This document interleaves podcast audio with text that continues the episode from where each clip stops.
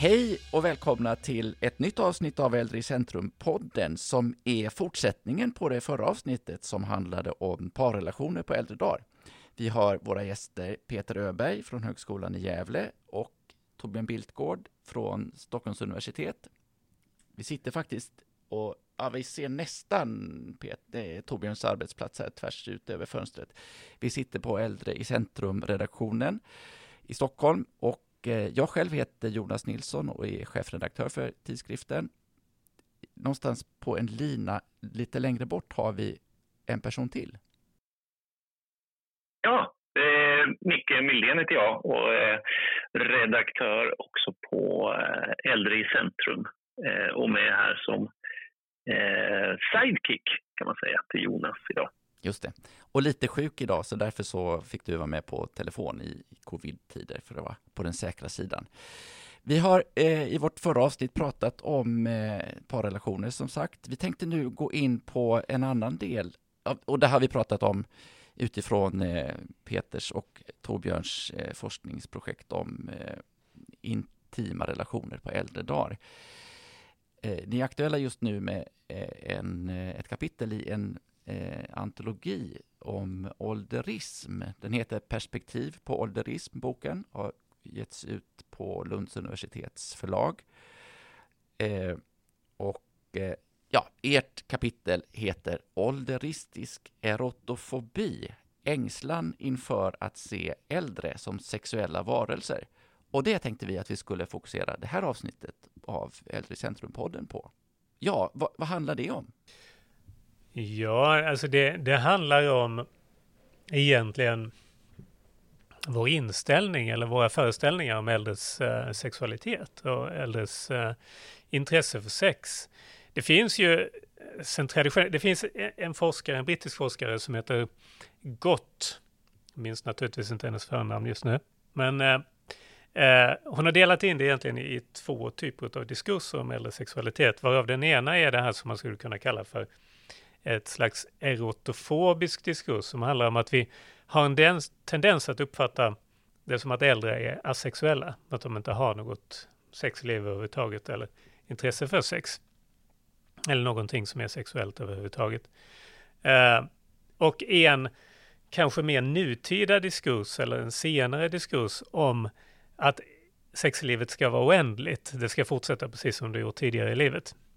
Men problemet, Marjorie heter hon, Marjorie Gott. Problemet med båda de här diskurserna är, är att de utgår egentligen ifrån en medelålders föreställning om vad sexlivet ska vara för någonting. Um, så att medan den ena liksom då utgår ifrån någon slags farhåga, rädsla för vad, vad, sexualiteten ska bli när man blir äldre, så utgår den andra kanske ifrån någon väldigt, väldigt liksom glädjekalkyl, någon föreställning om att allting kommer att vara precis som förr. Liksom. Och i båda de här diskurserna så försvinner någonting väldigt viktigt, nämligen de äldre själva. Alltså vad, vad är äldres egentliga erfarenheter utav sex? Vad är deras egentliga liksom eh, eh, egna förväntningar, förhoppningar och så vidare? Det finns det väldigt lite om. Eh, men om man får ta och börja i den här vanliga, den klassiska föreställningen om den erotofoba Eh, eh, föreställningen så är det en, det är en föreställning som har väldigt djupa historiska rötter. Det har funnits med i princip alltid, den här föreställningen om att äldre är sexuella. Och Gotthon förklarar det med eh, att sexualiteten är någonting som vi associerar med reproduktion, skaffa barn. I och med att de äldre inte är reproduktiva per definition så, så blir deras sexualitet, den blir liksom onyttig eller oväsentlig i något, någon bemärkelse. Så den, den liksom ointressant i, i något perspektiv. Eh, det finns andra aspekter av det hela också, som exempelvis det faktum att vi associerar eh, eh, sexualitet, åtminstone idag, det så det nog var traditionellt också, väldigt mycket med ungdomlighet, med vackra kroppar. Och när vi säger vacker så tänker vi ofta på ungdom, vi tänker på fasta kroppar, eh, eh, väldefinierade kroppar och sådant. Vi associerar det väldigt sällan med sjukdom och skröplighet och andra saker, vilket vi associerar med ålderdom. Eh, vilket gör att sexualitet och ålderdom, de, de tenderar, alltså det är två begrepp som ofta står direkt i motsats till varandra, symboliskt och hur vi uppfattar sex helt enkelt. Eh, det finns andra aspekter också. Vi brukar tendera att, att uppfatta sex som någonting som vuxna håller på med.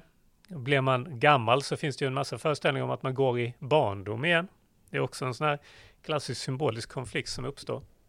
Jag skrev faktiskt en artikel om det här redan i början på 2000-talet, jag tror det var 2002 eller något sånt där, där jag hade tittat på hur äldre sexualitet gestaltades i film.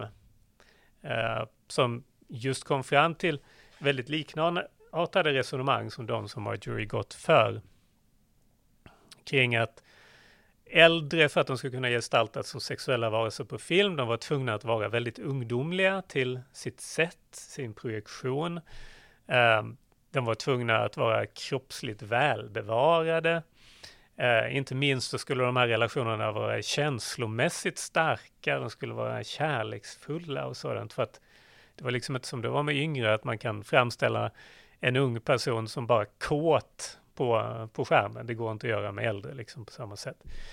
Nu är det här i början på 2000-talet och det har faktiskt hänt en hel del. Den här andra diskursen som Gott pratar om, den har liksom kommit fram på ett helt annat sätt. Så att, så att eh, eh, nu har vi börjat få lite mer kötsliga gestaltningar utav, av äldre sexualitet, så att säga. Men jag skulle nog ändå säga att det är den här första som fortfarande dominerar väldigt mycket i, i vår föreställningsvärld. Den går också igen väldigt mycket i, i, vilket är intressant, även i vetenskapen. Så att eh, eh, om, man, om man tittar på de här klassiska stora eh, amerikanska sexualstudierna exempelvis, så visade de redan på 50-talet att det finns inte egentligen någon riktig slutpunkt för äldre sexualitet. Folk kan vara sexuellt aktiva hela livet. Men ändå så hänger det med, så att när vi gjorde den första nationella sexualstudien i Sverige så hade vi inte med någon över 60 till exempel. Nej, just det. det är jätteintressant. Och när vi gjorde den andra Trots att man inte hade hittat någon slutpunkt i den första så valde man ändå att sluta vid 75 års ålder när man gjorde den andra. Och man kan fortfarande inte hitta någon slutpunkt för äldre sexualitet. Liksom. Eh, nu vågar jag inte säga vad de har kommit fram till den tredje, men den gjorde de ju för något år sedan. Här. Precis, och jag har nog för mig att där har man lyft helt på, vad ska man säga, målsnöret. De har nu, kanske nu, det. Jag tror, jag för mig det. Ja, jag ska inte säga säkert heller. Vi får återkomma i frågan. Men det är intressant att det är alltid samma sak. Man, man, kan inte hitta någon slutpunkt och sen så finns ändå den där föreställningen med på något sätt i bakhuvudet som att nej, men det borde finnas, det borde finnas, det borde finnas. Liksom. Vi, ja. Också i, i de studier som man, som man gjort om, om att träffa ny partner på äldre dagar så har man ofta skrivit om att det man söker är egentligen ett vänskapsförhållande, companionship. Man söker men, men vad vi fann i vår studie var att sexuell attraktion var en förutsättning för att inleda en ny parrelation. Det var väldigt starkt att man, man kunde skriva till varandra på e-post och allt kunde fungera perfekt. Och, men man vet, man kunde, som, som en informant uttryckte det, man kan ju inte skriva sig till om det finns en attraktion, utan till det måste man träffas. Så det var liksom en förutsättning för att inleda en ny parrelation. Hörni, det här med erotofobi då? Eh, vad, berätta, vad, vad är det? Det är ett nytt ord för mig. Ja. Det är ett nytt ord för mig.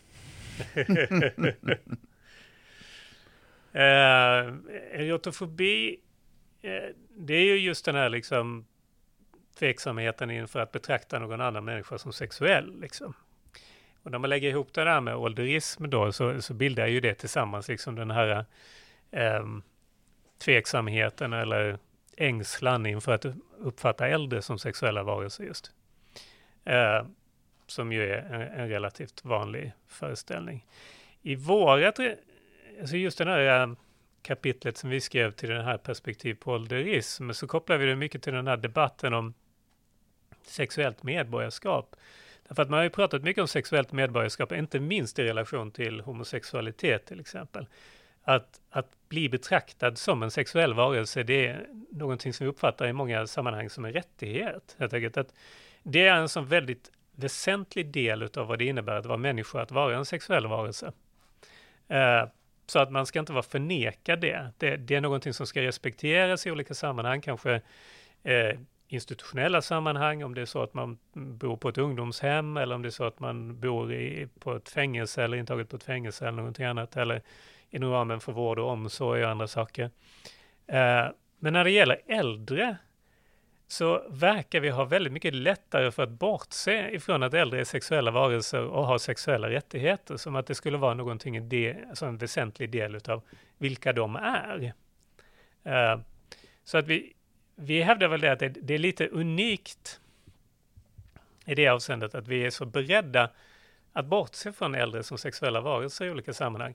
Och det blir ju extra viktigt i sammanhang som till exempel vård och omsorg då, på institutionsboenden, inom ramen för hemtjänst, inom ramen för läkarbesök. Jag menar, eh, det har gjorts en del forskning på det här området som visar till exempel att det, det är väldigt lätt liksom att bortse från äldres sexuella behov på, inom äldreomsorgen därför att man ser det i första hand kanske som att det är en arbetsplats för omsorgspersonal och sådant och att det är deras, deras liksom behov som ska stå i första hand medan då äldres behovet av intimitet och sånt, sånt man kan, man kan räkna bort.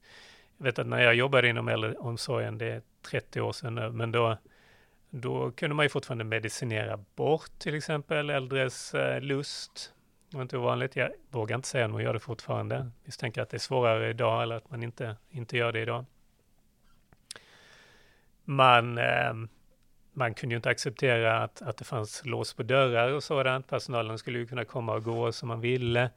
Jag vet till och med vid något sammanhang att man band fast någon äldre dam som låg och onanerade till exempel. Så att det, det var väldigt, på den tiden, det, jag tror att det har hänt en hel del på de här 30 åren, men det är fortfarande en hel del saker som, som är problematiska.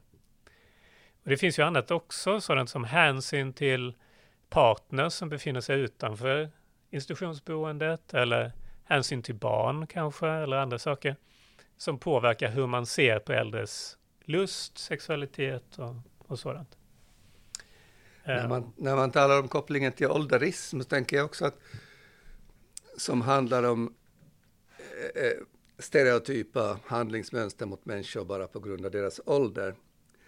Så, så, så tänker jag att man ofta ändå också tänker på diskriminerande handlingar och så vidare men en väldigt viktig aspekt av ålderism tycker jag att lyfta fram är osynliggörande helt enkelt. Det är helt enkelt bara in, intressant att studera.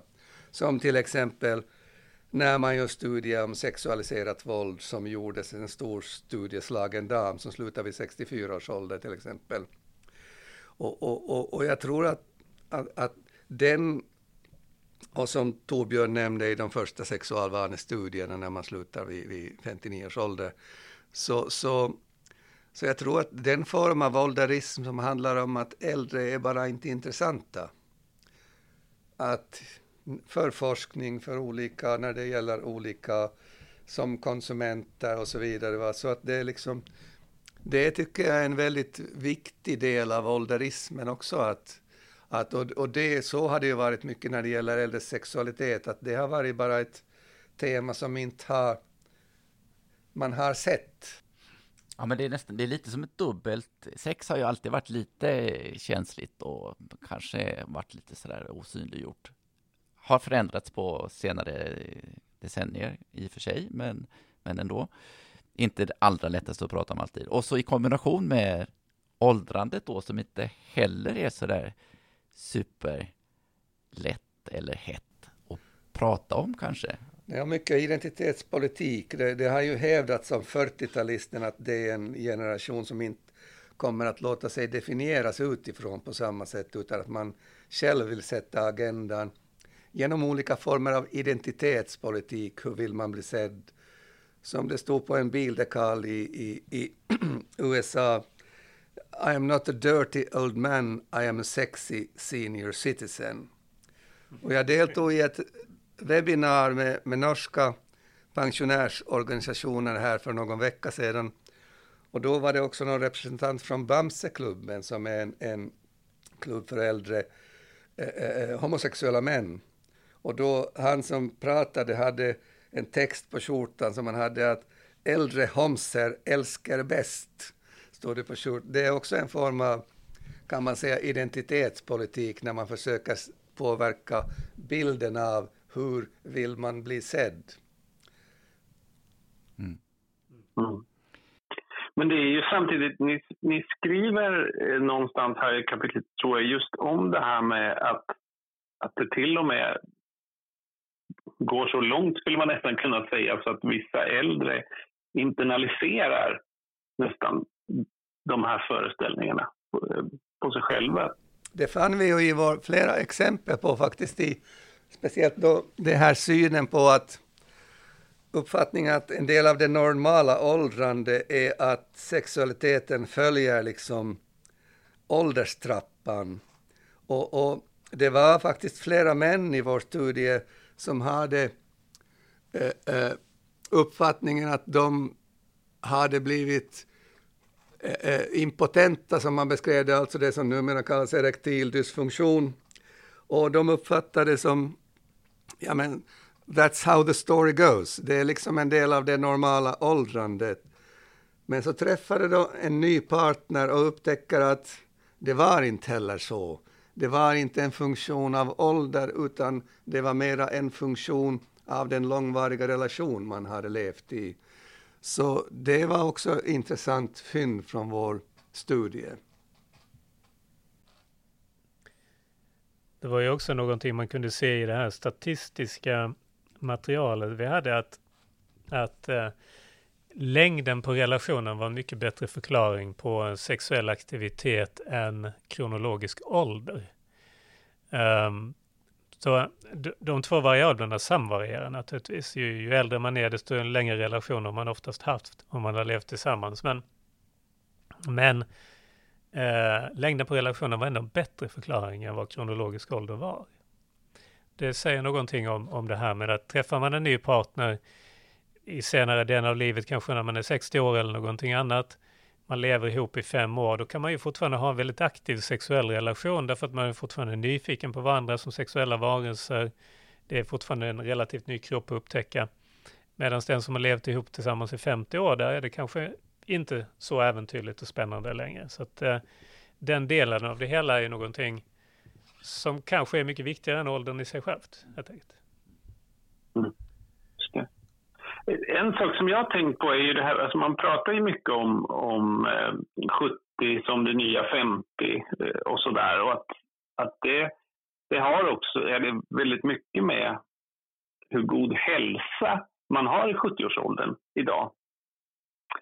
Eh, är det helt enkelt så att förmågan också eh, har blivit bättre med den här utvecklingen. Ja, det, det, det, det har de ju kommit fram till i de här IH70-studierna som de kallas i Göteborg. Man har ju följt 70-åringar över tid sedan 1970-talet och det visar ju liksom på att, att dagens 70-åringar är betydligt aktivare, vid bättre hälsa och så vidare än om man jämför ett, två decennier tillbaka till exempel, men också mera sexuellt aktiva vill jag minnas, att de finner att de nya, nya 70-åringarna är jämfört med, med, med, med något decennium tillbaka till exempel.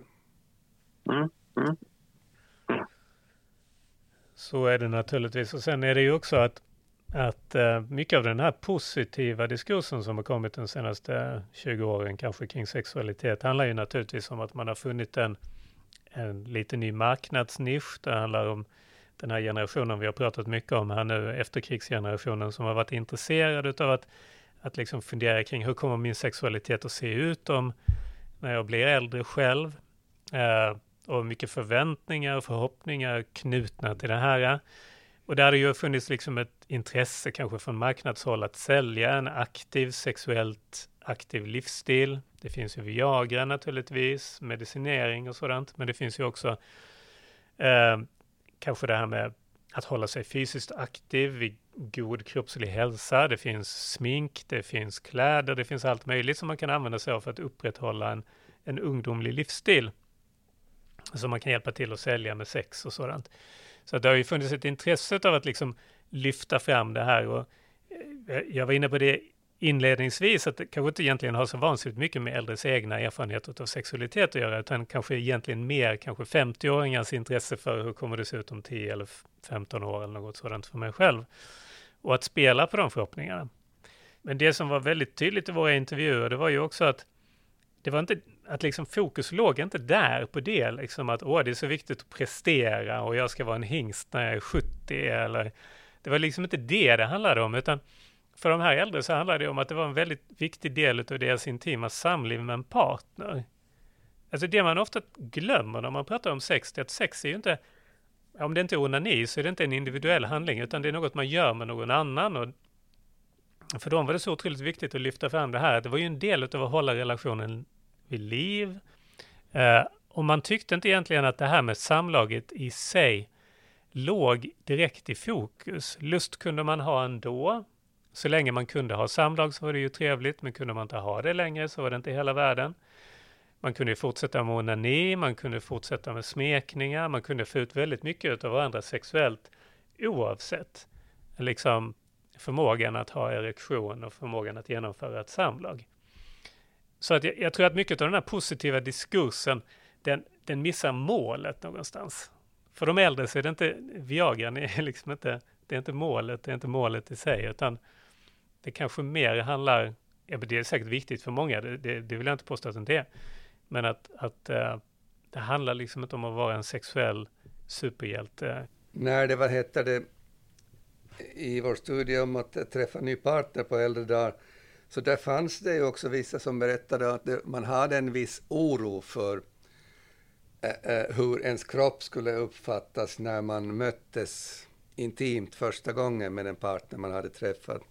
Och de kunde, det var naturligtvis också individualiserade upplevelser som, som en kvinna som, berätt, som hade beslutat sig att inte ha någon mera partner i livet. Det var flera också som hade beslutat det, men ändå sedan träffade en partner som hade haft ett uppehåll på, på kanske närmare 20 års tid och funderade att hur fungerar min kropp efter så långt uppehåll nu när man träffar en ny partner på äldre dagar? En sak vi upptäckte i båda de här studierna som, som faktiskt var ett väldigt kul resultat och som vi har fått belagt väldigt väl efteråt när vi har berättat om det här, det är att många äldre söker sig till personer de har haft relationer till tidigare i livet. Vi kallade det för, vad var det, nostalgisk Ny, kärlek? Nygamla relationer. Nygamla relationer, ja just det. Um, och en förklaring var just det här med det sexuella. Att man kanske var lite nervös att på äldre dagar inleda en fysisk relation till en okänd människa. Men att göra det med någon man hade känt tidigare i livet kändes som väldigt mycket enklare. Då, då var man liksom inte lika nervös för att visa sig för varandra. Just. Mm. Man kunde även se varandra som man var då. Just det.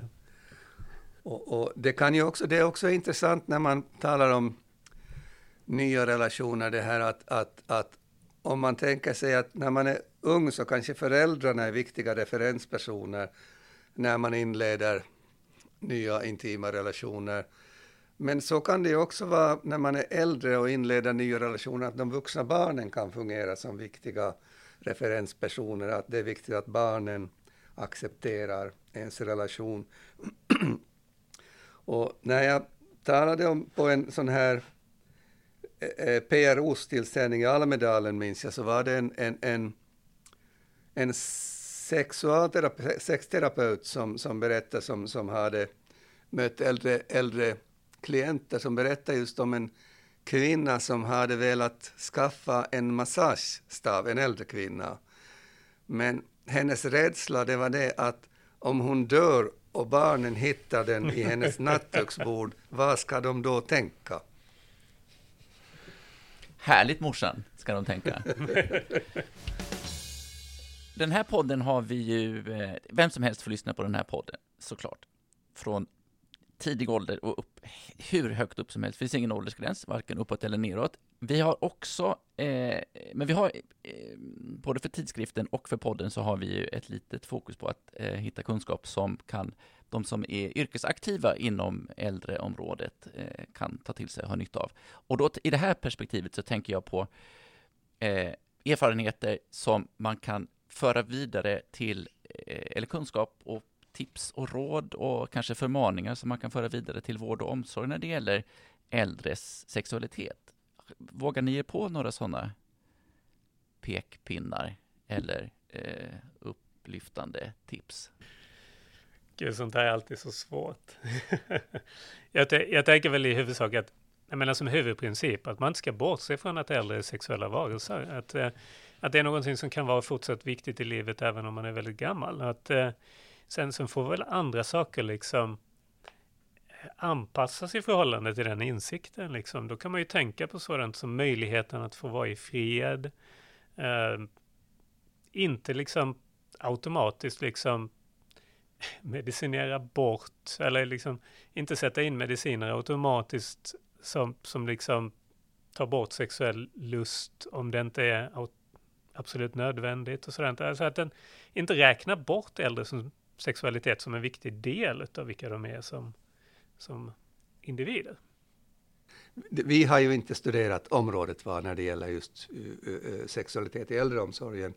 Men det finns ju de som har gjort det internationellt och att man också eh, jag minns något fynd därifrån som var det att man själv såg sig som mera tolerant men tänkte sig sina arbetskamrater som inte är lika toleranta. Och då kan man, man kan ju ställa sig frågan överhuvudtaget när det gäller till exempel äldreboenden, hur diskuteras frågan bland personalen?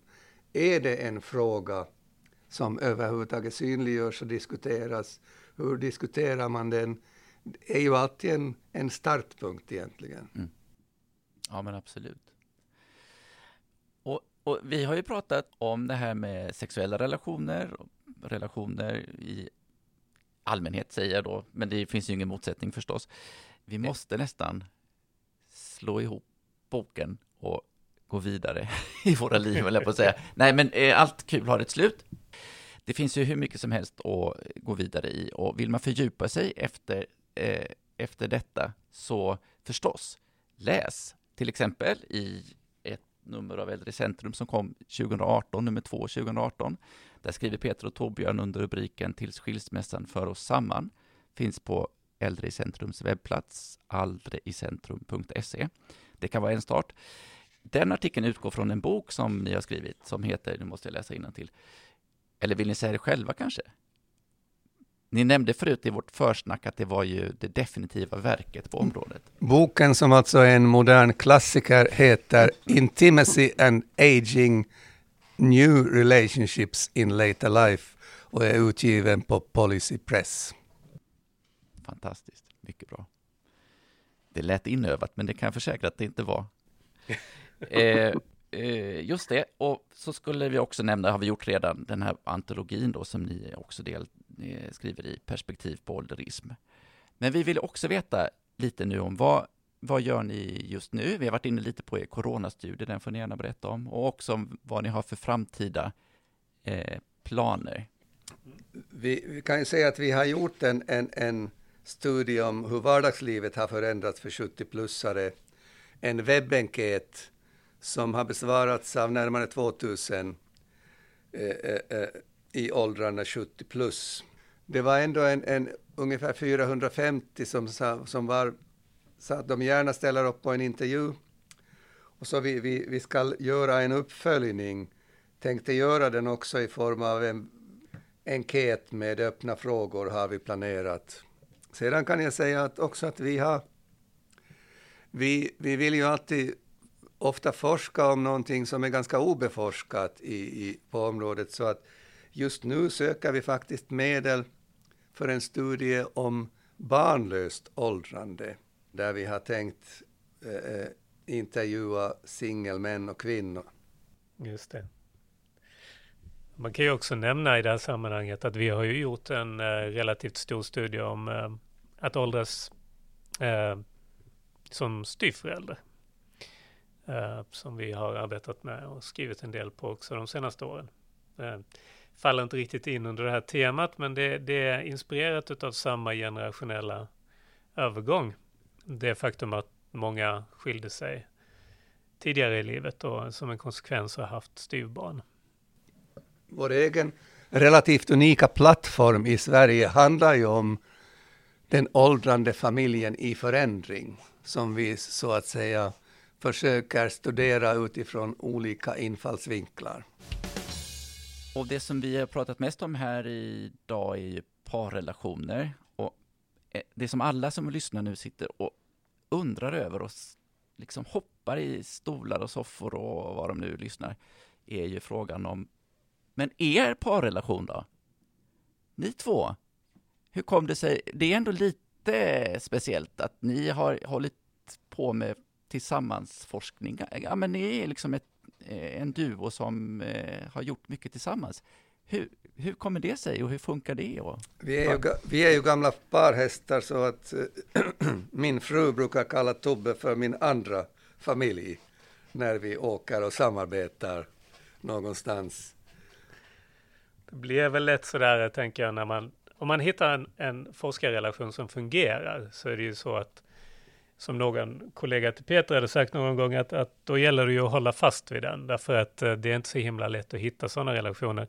Och jag tänker att det måste ju fungera även på ett privat plan därför att man spenderar ju så otroligt mycket tid tillsammans. Vi, flera år i rad har vi suttit här i en hus utanför Jons, eh, i Jonsered utanför Göteborg till exempel. Så sitter man ju tillsammans en månad i stöten, sitter tillsammans hela dagarna. Jag har, jag har liksom omöjligt att se framför mig vilken annan kollega jag skulle kunna göra det med. Så det, det gäller ju på något vis att man kan stå ut med varandras egenheter, man kan, man liksom, ja, allting ska fungera liksom. Det...